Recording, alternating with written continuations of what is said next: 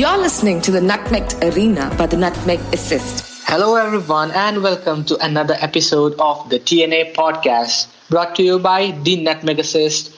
Myself, Rithwik, the host for the show, and today again I'm joined by my co-host Chris, and we'll be talking about Marcello Lippi's career.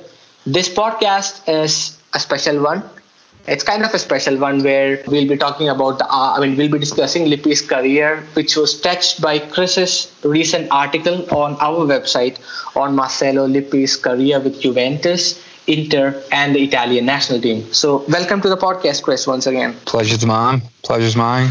Great to yeah. be here, as always.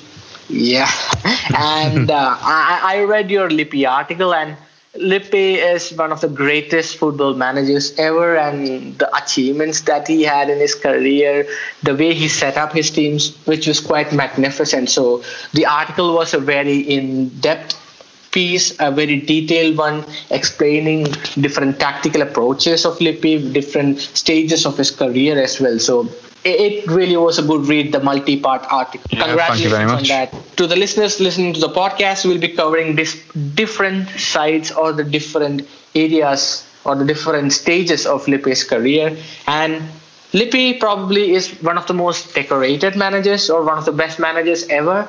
With 19 trophies in 37 years, he has you know, like a long, long record of you know winning and managing across Italy, he, he he's now probably in China as well. So he has a good history. I'll start with you, Chris, starting with probably his spell at Juve. I mean, uh, initially he started with Napoli, and with Napoli, yeah. yeah, he, he had a sixth place achievement. So could you actually give us some insight on how his Napoli spell went? I think, I mean, before that, he, spent a lot of a lot of time in in the lower leagues in Italy, just doing odd, very short term spells at clubs so all around the lot, say Serie B, Serie C, etc. Before, I mean, Napoli was his not as big chance, but it was his first top flight opportunity, and it weren't it weren't Napoli that it weren't Maradona's Napoli. Uh, do you know what I mean? It, it weren't Napoli that. Uh, uh, won two Serie A titles yeah. uh, at the back end of the 1980s. This was a debt-ridden Napoli. Uh, I think I touched yeah. on it in the article itself. The players in in that one season that uh, he was with Napoli, the players they hadn't been paid for six months. I mean, they really were. They would really. This was sort of like the start of their downfall, Napoli and it was only really until sort of like the last sort of five to ten years that they started to recover from that. But yeah, so he finished sixth place with a team really really that was up to its eyeballs in debt. His plays hadn't been played, and he finished sixth. And finishing sixth with a team in Serie A in the 1990s, especially the mid 90s, is a very, very credible achievement. Yeah. And that's when that's when Juventus came calling, and Juventus, yeah. Juventus, came, yeah, Juventus came calling at a time. At a time, like I said, he, he took over from G- Giovanni Trapattoni, and it wasn't like Giovanni Trapattoni was being unsuccessful. I mean, he won, he won the Coppa Italia, he won the he won the UEFA Cup but in, compared to the first spell he had in charge of the club, the, he just couldn't win the he just couldn't win the league. And it was at a time where Fabio Capello took over from Arrigo Sacchi as AC yeah. Milan manager, and they really they, they, they were completely dominant for those years. And uh, yeah, Juventus needed to do something. It, well, it, it's actually it's actually a funny story, really, because not to go off subject too much. What happened was Juventus actually wanted Arrigo Sacchi initially at the beginning of the 90s. It got to the point where at, at Milan, Arrigo Sacchi had, sort of like he was quite an intense bloke. He was quite forceful in his in his tactics and his ways uh, that he was putting onto the players. And the story goes that Marco van Basten actually went to AC Milan's chairman Silvio Berlusconi and said either he got uh, Arrigo Sacchi goes or I go. We can't with the players can't put up with him anymore. Now it was actually Juventus who were planning on taking Sacchi to them However, Berlusconi weren't prepared to do that, but he was stuck in a stuck in between a rock and a hard place really when you start players saying that he will go. So it was actually Silvio Berlusconi that got Arrigo Sacchi the Italy job instead of the Juventus on the fear that he would go to Juventus. So just a little tale there that I mean if if circumstances could have been different, then Marcello, who may never had the Juventus job in the first place, further down the line, but who knows? History's full of little twerks like that, I suppose. He took the Juventus job. I mean, for me, really, it was sort of the whole 90s, the, the, the, coverage that the United Kingdom had of Italian football in the 90s was just great.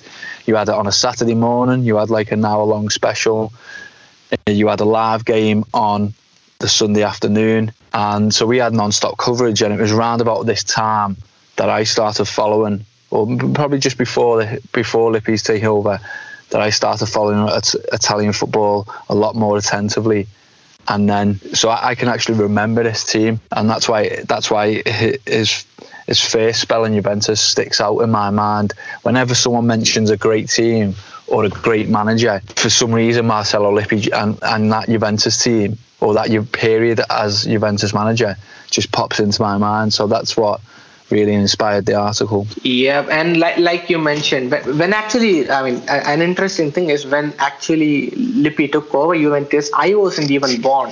So, so, so the thing he did probably was before my birth, and something interesting that you touched upon is the coverage. But uh, in India or probably in Asia, I guess I like I'm not really aware of what uh, how the coverage was in probably other countries, other Asian countries, especially countries like yeah. Malaysia, where the football I mean football's worshipped a lot.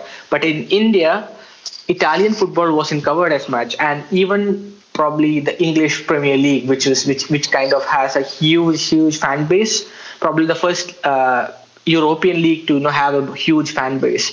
So that probably came in the latter part of the 90s as well. So Italian football probably had very, very less coverage. Like you touched upon there, Juventus hadn't won a Scudetto since 1986 and it was yeah. quite long for them. So probably that was the reason why they wanted to switch from Trapattoni and yeah it, the, the, and you mentioned I, I, guess you mentioned in your article as well it was uh, the, the chairman Chiusano's call as well yeah. to you know kind of bring in Lippi and it was a masterstroke it turned into a masterstroke because he won the Scudetto and also did a cup double in his first season with the yeah. old lady so that's that's pretty amazing for you know that's pretty amazing to do because a club who's not won the league who's not won the Scudetto for eight years coming on coming into the team managing them and winning the the league in his first season that is a very dominant way to introduce yourself. More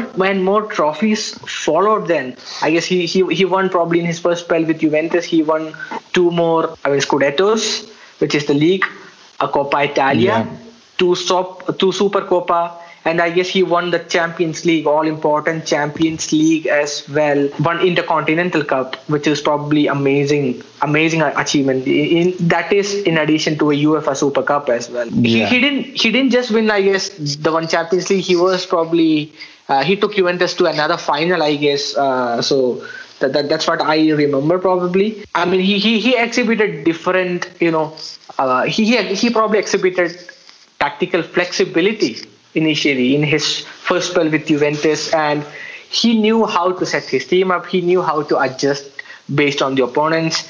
Could you probably touch some light on the way he tactically managed that Juventus side against the top teams, especially in the Champions League, and you know, probably you know taking over uh, the the league probably by storm.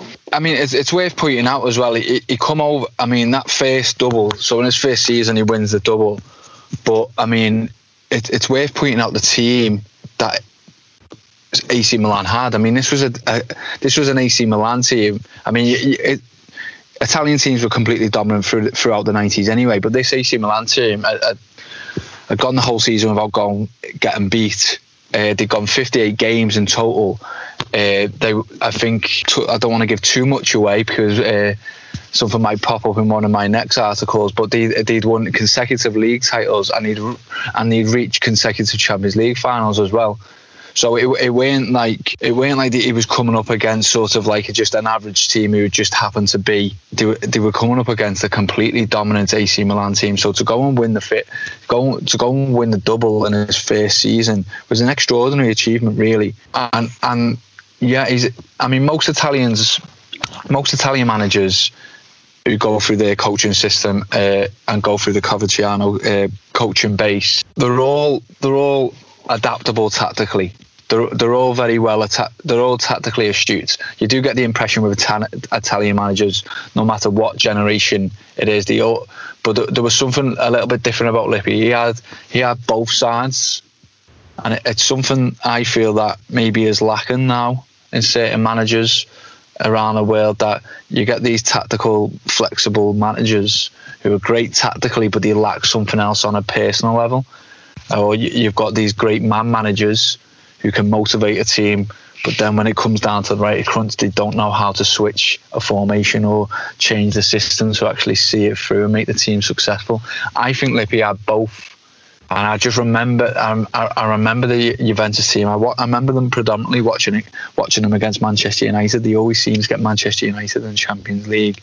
His, his main tactical approach, it, it could line up in a say in the traditional Italian at that time four three four three one two, or he could. He, he was he was a big believer in being able to switch the tactics within games, and he could and he, and he would pick players deliberately so that he could go to a three four one two, or even a four uh, a four four two diamond at times as well, uh, at different periods throughout that fifth reign in Juventus. So yeah, he was incredibly flexible tactically.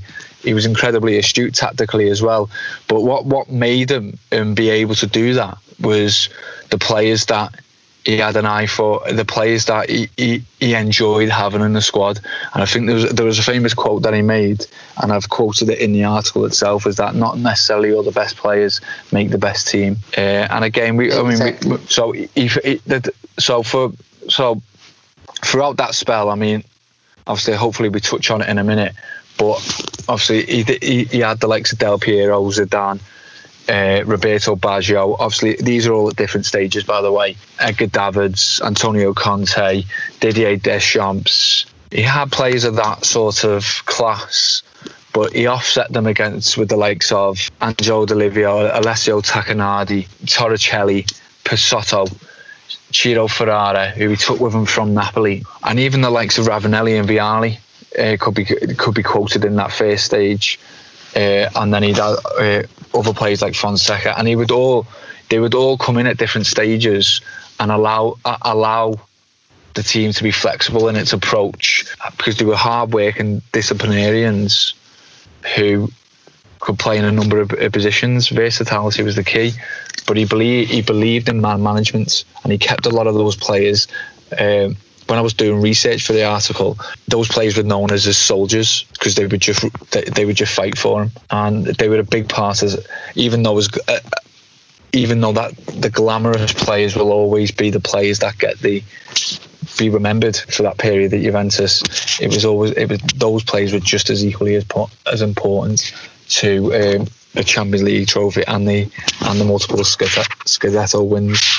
And he actually left Juventus probably in the 98, 98 99 season, somewhere in the middle, I, I, I guess, if I'm not wrong. Yeah. And he went. Yeah, I mean, the yeah, the season weren't going too well. I think they they reached the peak.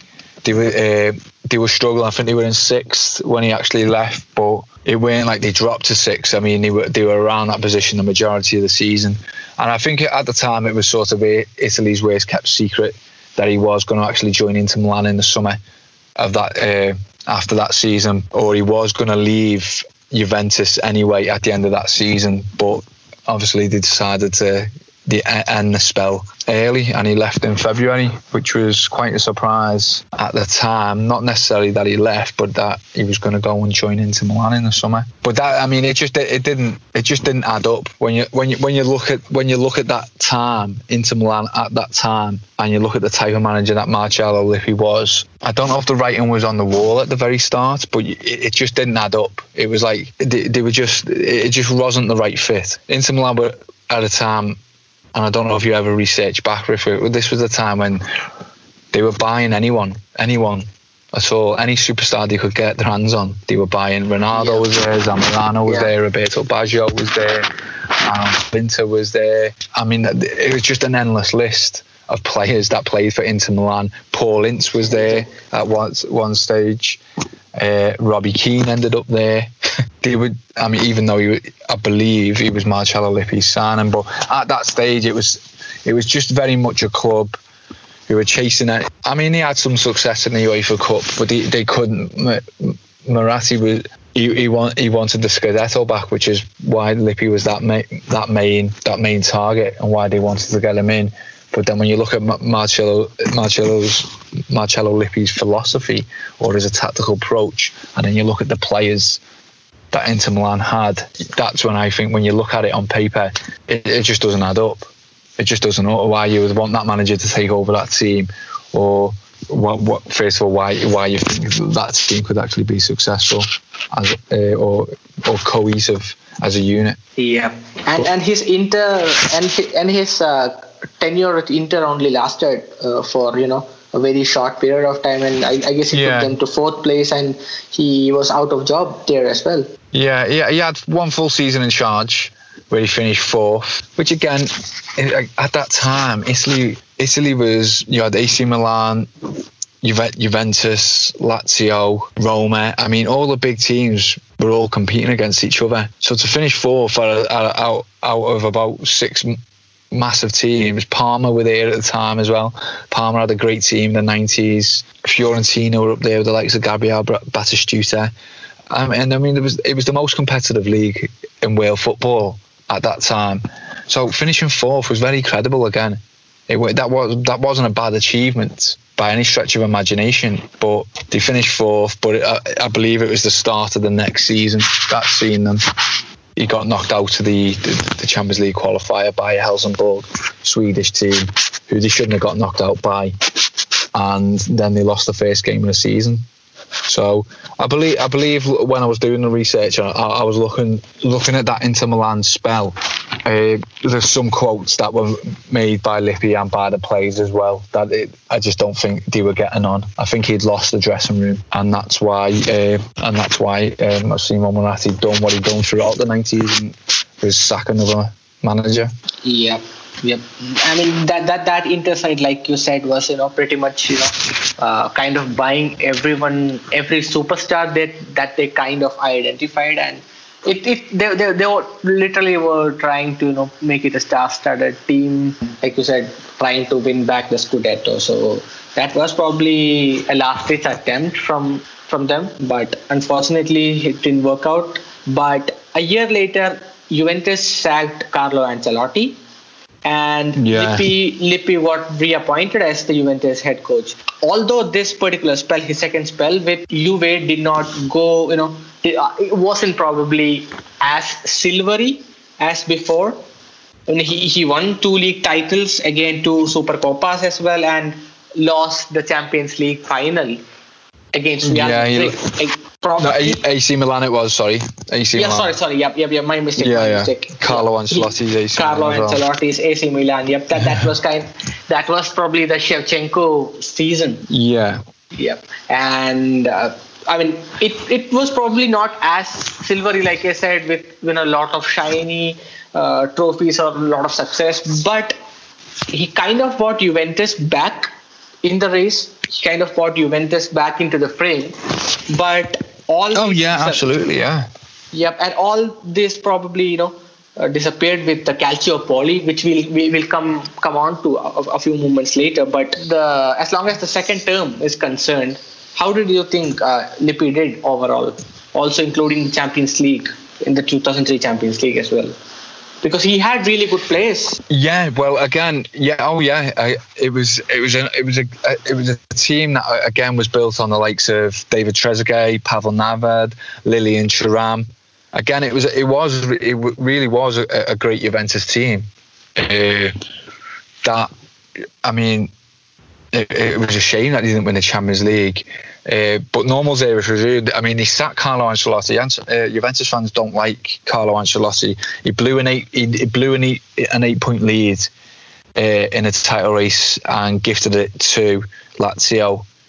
And he was known at that time because he finished second with Parma as well as not being a loser, but he, he was known as a manager that didn't have the winning edge. He couldn't make a team win, which is kind of obviously that's why when they met in the Champions League against AC Milan and AC Milan beat them, it was probably it was probably one of the biggest moments of Carlo Ancelotti's career, getting them over that, uh, winning that for, for AC Milan, especially given the the way he is remembered by Juventus fans. But I always think it's it's such a it's such a shame that that Juventus team didn't win that Champions League final. Uh, just as well though, but it's just a, just going off topic as, as well. It's such a shame that they didn't win the multiple Champions Leagues that they reached in the 90s because they were the best team in Europe in the 90s. They were incredibly. They deserved it against Ajax. They deserved to win it but they should have beat Borussia Dortmund the year after, and they should have beat Real Madrid, which were a very good Real Madrid team at that time. Uh, so they should have been the team, really, that won, that we all talk about being as the first team that won uh, consecutive Champions League, not Zinedine Zidane's Real Madrid, that ironically do play a lot like Lippi Juventus uh, when they're when when they're out of possession. But just going back to there's a lot there's a lot of uh, moments that I'd not discovered, but I didn't realise until when I was researching for the article that link up. So, yeah, we mentioned the one there with Carlo Ancelotti, obviously Juventus sacking Carlo Ancelotti, and then Marcello Lippi bringing them back, normal service resuming, then winning multiple Scudettos, him improving the first team with some very, very good players, and then unfortunately losing the Champions League to Carlo Ancelotti. But in the semi final, um, as well that he actually knocked Real Madrid out. And it wasn't any Real Madrid, it was the Galacticos. It was the Galactico Real Madrid team uh, that they knocked out over two legs in the semi final, which actually led to Vince, Vicente Del Bosque getting sacked, even though they won the league. And then, uh, so he, he'd actually, in some ways, brought an end to the Galactico Real Madrid team uh, because it never really re- re- recovered after that for a number of years. It didn't recover Champions League wise until until Carlo Ancelotti started winning it back. So yeah, there is a lot of little link-up moments, and then obviously, as you know, which we touch on later in the article, uh, Vicente Del Bosque actually goes on to become the second manager in history to win behind Mar- Marcello Lippi the World Cup and the Champions League. But yeah, so just I just thought I'd, I'd throw that in there. It was just uh, it made me smile when I was uh, sort of researching the article. But that Juventus team again, when you when you think of teams at that time and you, maybe it's maybe now maybe because I'm of that age, sort of older than yourself, and I look back and you think of the players that they had. And then we we talk about the Galacticos and the Real Madrid team and the players that they had of obviously probably high profile. But then you have players at Juventus in the form of Nedved, Trezeguet, Del Piero, Lilian Thuram, and you think, Christ, that was some team really. And it's a pity, really, we didn't I didn't touch on it more in the article. But yeah, um, what they'd done was probably just as significant. It just went over a, longer period is what that first reign at Juventus was. Yeah, and and like you touched upon Real Madrid there, which I mistakenly, you know, uh, I mean, mentioned them as a win, the 2003 winners. Actually, they had signed Zinedine Zidane that that, that summer before, and Juventus had lost yeah. Inzaghi, Inzaghi as well. So, yeah. like you said, Madrid was a fully Galactico side, but they kind of, you know, Lippi managed to kind of rattle them and like you said, it has taken what 11 years before Carlo Ancelotti again won them for Real Madrid. You know, mm. they kind of had that yeah, yeah. mentality lost. But again, Juventus, he left Juventus because once again, and let me put it this way, he actually re- replaced Giovanni Trapattoni once again, but this time yeah. for Italian national team. So uh, that, yeah. the 2004 Euros did not really go well for Italy. They went out of the group stage, and Trapattoni was sacked. Trapattoni was fired. So, and they decided to you know take take on Marcello Lippi in July 2004 and then he I went mean, on. Yeah, yeah, go on. Yeah, I mean, I mean, the Italians were kind of un, not they were unlucky in 2004 because they, they, they, only went out on goal difference. They actually undefeated in the groups, uh, but they only won one game out of three. Uh, so I mean, you're kind of unlucky, but the writing was on the wall really following the 2002 World Cup. I mean, you got to remember in in in, in the Euro, European Championships in year 2000, and they come runners up but they come runners up in a, in a tournament that no no one expected them to do anything, and they were unlucky not to win that tournament. And you look at the chances that they had at one 0 against France in that competition, they probably should have they probably should have won the game and won the tournament. Uh, and then, but follow because of that, Dino Zoff, resigned, and then Giovanni Trapattoni took over the national team. But there was, and then and then his first tournament was 2002 World Cup, in which they were massively disappointing and massively. I, I remember watching a game. I remember them watching them frequently throughout that World Cup. They only only just scraped through the group, and then for them to get beat by South Korea again. They, they were quite unfortunate in that actual game, but not unfortunate to go out at that stage in the competition and then again that's when and then Euro 2000 come and I think if if it had been the other way around and that might have been Trapattoni's first tournament. I mean he might have been given another tournament after that given the fact that they were under they, they didn't get beaten just went out on goal difference. But I think it was more the the manner in which they went out in 2002 that actually got him the sack in 2004 because and again like like like Lippi was going into at Juventus Trapattoni was known for only playing one way. He was quite, he was a Catenaccio student. He, he played one way. It was defensive. At Juventus, the first time around, he was over reliant. His plan A was Roberto Baggio, his plan B was Roberto Baggio, and his plan C was Roberto Baggio. And this Italian team had very, very, very similar output. He wouldn't change the system, and he had he, he seemed to go with the same plan over and over again. Again, it was only fitting, really, that he wanted someone with a bit more tactical variation, someone who could offer something a little bit different when needed, uh, and someone who was a bit more flexible in his approach. So, given that at that time, th- there was only one man for the job, and he was at the right age to do the job as well. If people believe that you need to be of a certain age to manage a national team.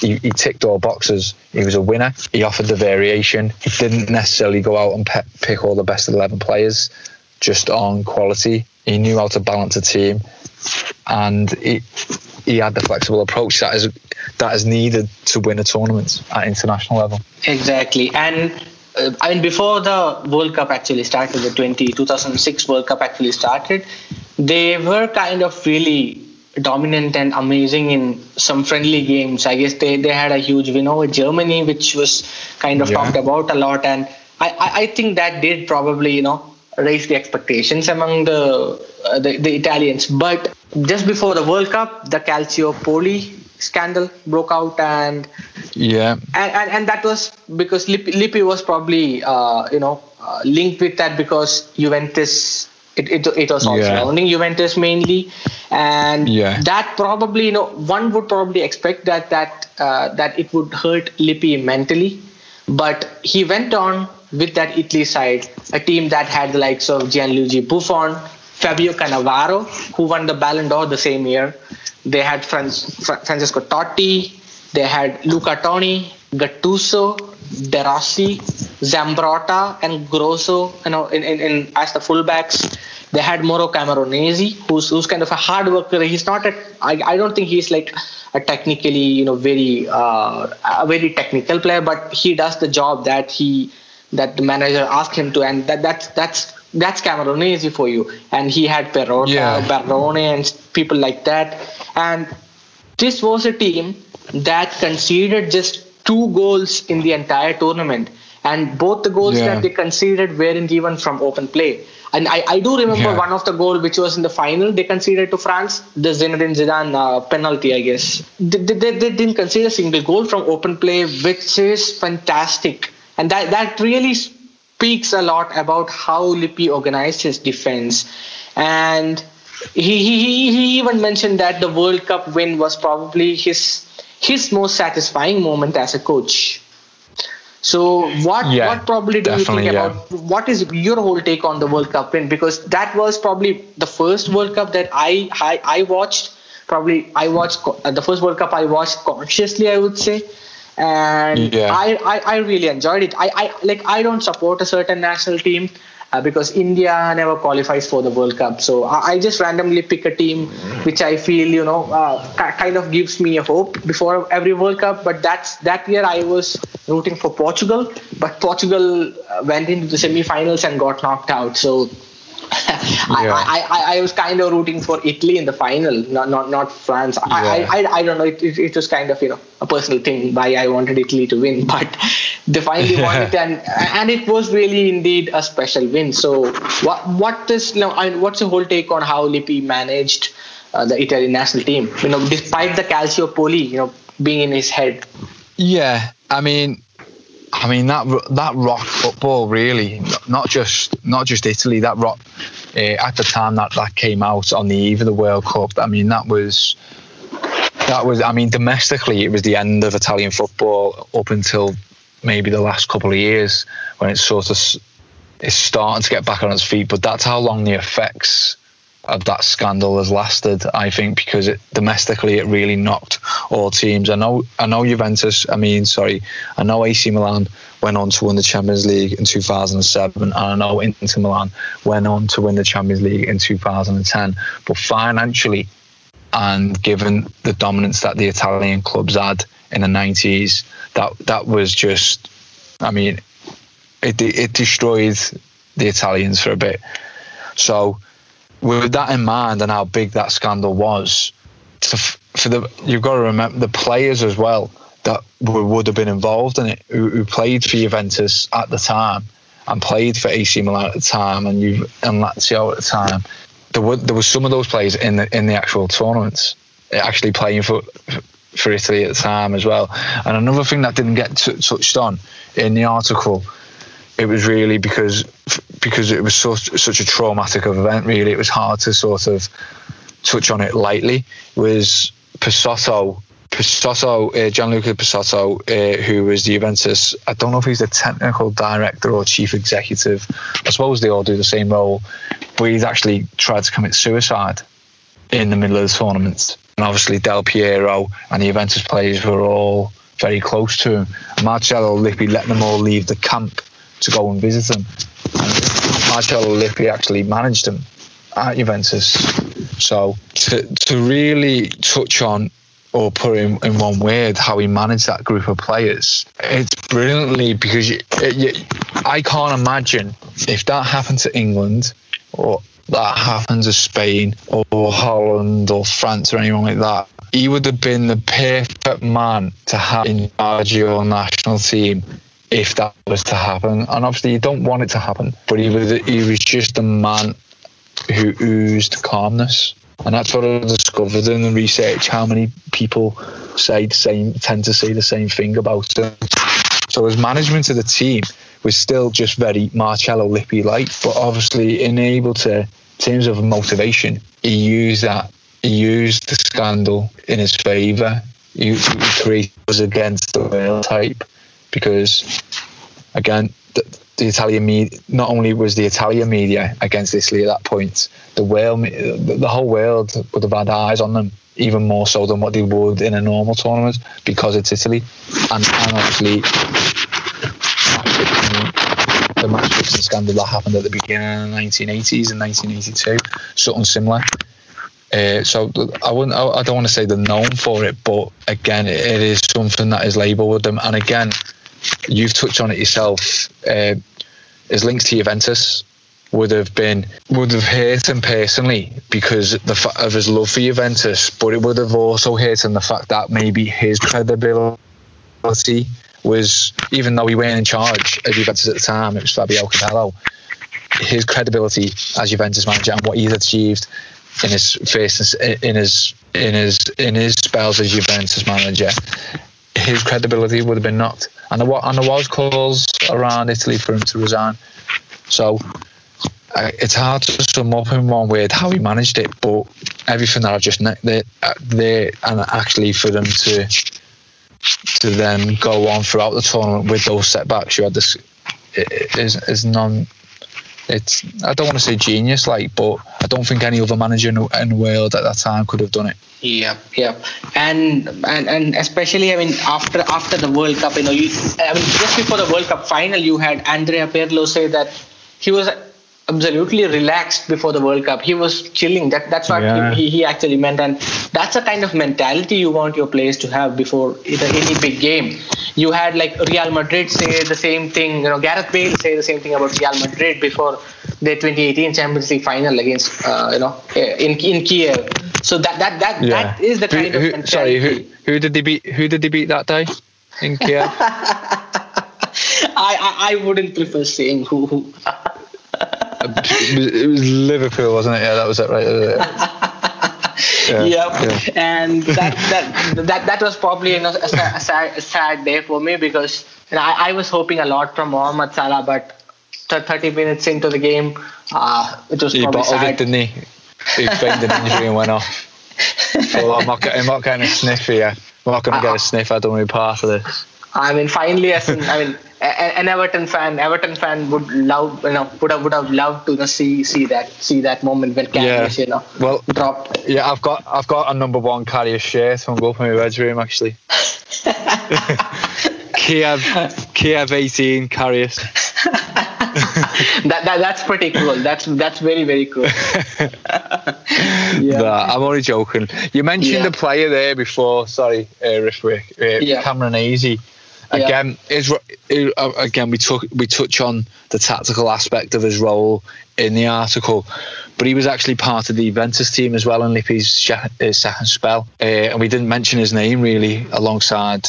But he, he, could be sort of as in with the first squads or the first team when he had the glamorous uh, the likes of Davids, uh, Deschamps, Zidane. Um, Del Piero, Inzaghi, those those types of players, and then he had, he had the likes of the less profile players, but Conte, Delivio, Tacchinardi, Cameron Easy could be would be considered as one of those players in the, in that second squad. He was very much used as Lippi played the four three one two, uh, and that's uh, more predominantly in that second spell as Juventus manager, and he was sort of played on the right hand side of the three, and he he was basically just a shuttler if you if you want to give it a term, he was up and down. His uh, his ability off the ball, his energy on it. I mean, don't get me wrong, he weren't too shabby technically either. Mauro Camoranesi, he was a very good footballer, but he, he was considered as one of those players who was very tactically uh, tactically aware as a player, and he could play he could play out wide, but he could also do the job of a centre midfielder as well, which then obviously leads on to his role uh, in in Lippi's tactical setup for the World Cup. Yep, exactly. Camoranesi is a player like probably one of those players who, who, who isn't appreciated enough. So just wanted to bring, bring bring him up as well earlier. So that's yeah. why I spoke about him. And before ending the podcast, I mean, there's this Patreon question for you, Chris. Since you covered, uh, I mean, the Lippi, the Lippi, you know, or you did a lot of research on Lippi. This is from our patron yeah. Dieter Van Gogh, who is probably asking you, in your opinion, what do you think is i mean he has three questions. One thing that the first one he asked is what do you think is Lippi's greatest achievement in football his biggest achievement? The second one so the second question that he he is asked is who's the best player that played under him? And the third one being is his philosophy being used by other coaches in modern football okay uh, well, the first question, the first question, what's his biggest achievement? I think, in spite of the adversity, it would have to be the World Cup, winning the World Cup with Italy. Uh, given the circumstances that surrounded the team at the time, and given uh, given how he managed the team, he used all he used all 21 outfield players within the tournament. He switched his tactics uh, within the tournament to bring out the best of certain players, uh, the likes of Pirlo, etc and the way they've done it and the way he managed the team off the field, I would definitely say his biggest achievement, uh, the 2006 World Cup. The second question, what was the second question again? Sorry. The best, the best player to have, you know, played under him. I would say it's got to be Zinedine Zidane, hasn't it? Again, um, yep. Yeah, yep. For, for me, it would be Zidane. I mean, don't get me wrong. There, there's a lot of good players that have uh, played on under him domestically. Del Piero, Paulo Sousa, Christian Vieri, Alan Bok, uh, Boksic, I mean, uh, Jugovic, I mean, Roberto Baggio, even though they didn't say see eye to eye. I mean, there is, there is an endless list. I mean, you could Francesco Totti as well and Pirlo at yeah. an international level. Uh, but that's what I'm going to go with Zidane just because just because the domestic uh, just just because he managed them on a domestic level, Champions League, etc. Run run closely by Pirlo at an international level because he was fantastic in that tournament. Yeah. Uh, and the third question: Who is most like him in modern day football, or who? Sorry, not necessarily most like him, but who sort of follows his philosophy. Max Allegri. Max Allegri uh, is the man at the moment. I know he's not in charge of anyone at the moment, but his approach to whilst he was Juventus manager, especially, definitely, definitely very similar to Marcello Lippi. He's very adaptable.